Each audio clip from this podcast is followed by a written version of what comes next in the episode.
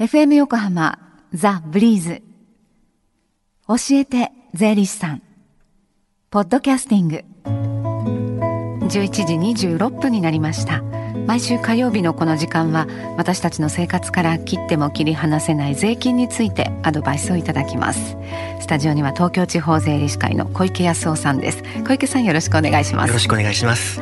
今日も教えて税理士さんの無料電話相談行われてますね。はい今日の午前10時から午後1時までやっています。はい。確定申告のことや日頃疑問に感じている税のことお気軽にお問い合わせください。はい。教えて税理士さんに出演した税理士や今後出演予定の税理士が回答します。ではその電話番号です。零四五三一五三五一三。零四五三一五三五一三ですさあスタジオではどんなお話でしょうか？今回は今年の確定申告から提出が必要になる財産債務調書についてお話ししていきたいと思っています。はい。今年から必要な書類なんですね。今までは財産及び債務の明細書というものがありました。はい。これは正確性の要求やペナルティはなかったんですけれども、はい。所得が2000万を超えている人は出してくださいというものがありました。はい。でこれは今年でなくなりました。なくなった。はい。で今年からは財産債務調書というものが要求されるようになりました。はい。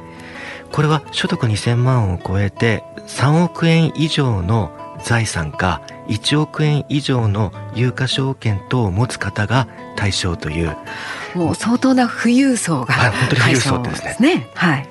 で今まではペナルティもなかったんですけれどもやっぱしっかり書かなきゃいけないってことでうん。インセンティブが用意されました、はい。あとちゃんと書かないことに関してペナルティも用意されたんですけれどもインセンティブについてちょっとお話しさせていただくとはい。財産債務調書にちゃんとしっかり書かれている財産がその後の相続税等の申告書で漏れた場合ですね。うん。でもちゃんと書いてあれば加算税が5%軽減されます。はい。で逆に財産債務調書に何も書かれてなかったものが相続税の申告書で漏れたとなれば加算税が5%加重されるというインセンティブとペナルティも明確化されています。うん。なるほど。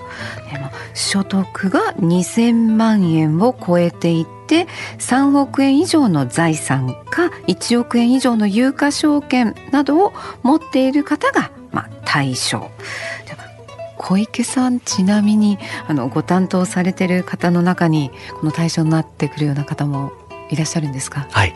あのー事務所の規模がちょっと分かってしまうんで人数とはちょっと差し控えたいんですけれども、はい。やっぱ対象者には去年からこの明細が出来上がったことはお伝えしてあの準備急にかけて言われてもやはりかなり抵抗があるものだと思うんで、はい準備を流していただいて持ってる人は持ってるという本当富裕層はいるっていうことですね。うんね、確かにその自分が有している財産をこうか書き出していくこれ結構な作業になりますものね。かつやっぱマンションとか持っていて適正な時価を出しなさいこれはすごく難しい話なんですね。はい、それが家具に及んだりしていきますので。家具にも。もああと例えばこの目の前に僕が喋らせていただいてるマイクですけど、ええ。この時価をいくらですかって聞かれて 本当に即答できる方っていうのは本当はそうはいないと思うんでね。これをきっちり書き出してやっていく形になります。かつ所在もしっかり場所もですね、どこにあるかってことも合わせて記載しなければいけないんで負荷はすごく高い書類だと思います。はい、そのこうした手間のかかる制度なぜ導入されることになったんでしょうか？えっと割と重たい話なんですけれども国税庁がですねはい、多国籍企業の国際的な租税回避および富裕層の国際的租税回避の対処の重要性をすごく感じているからだと思うんですね。はい、大手検索エンジンの会社なんですけれども海外利益が2%海外利益の2%だけ税金を納めてるっていうはい、ものの手法を作り出したことがあるんです。うんで日本の法人税の実効税率が30%を超えていることを考えれば驚異的な数値なんです。低さですね。これは、えーと、経課税国に会社を作り複数間の租税条約を活用して作り上げた租税回避行為なんです、うん、その税の軽い国に会社を作ってという、でこの手法は巨大ネット事業の真似をしました。で新たな課税問題として欧州を中心にやっぱ世間を騒がしたこともあります、うん、これを踏まえて OEDC も多国籍企業の租税回避に対処する国際協調体制を提言を始めました、はい、かつやっぱり富裕層も同じことをやっぱ実践していくんで富裕層に対してもやっぱ同じ動きっていうものが出てきたんです。だからもう国際的なもう流れの一つということですね。はい、で各国が海外同士ですけど協力し合って多国籍企業とか富裕層の情報を収集して共有して、はい、これを報告するっていう制度も出来上がり始めてんです。で富裕層への取り組みとして実は昨年から国外財産調書の提出は行われていました、はい、海外財産については1年先行で対応が開始されていたんです、うん、でやっぱ未提出者に対しては国税の方からちゃんと出すように積極的に促しをされているところでありますね。うん、で国外財産調書を作り上げたんで、はい、同様の事項を記載する財産債務調書っていうものを作り上げました。はい、で国際的な租税回避だけではなくて所得税や相続税の申告の適正性の確保というにもつながっていると思います。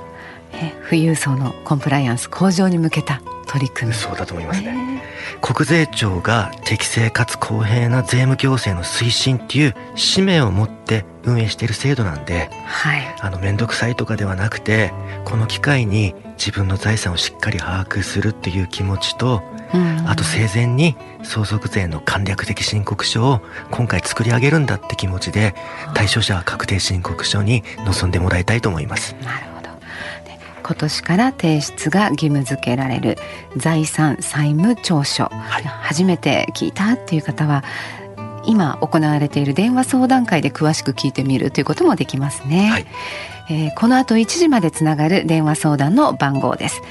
045-315-3513までどうぞ教えて税理士さんポッドキャスティングでも聞くことができます。ブリーズのホームページまたは iTunes ストアから無料ダウンロードできますのでぜひポッドキャスティングでも聞いてみてくださいね。おさらいも兼ねてね。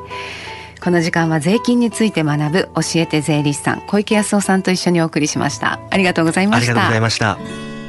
Deep inside your ears still lingers on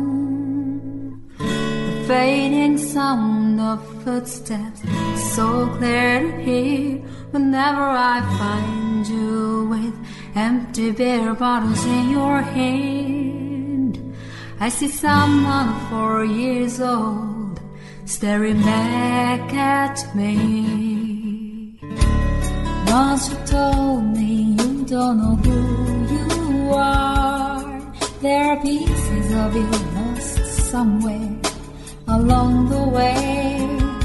You've been searching hopelessly in a wrong place. Cause they have always been with you from the very start. So many years you haven't been yourself.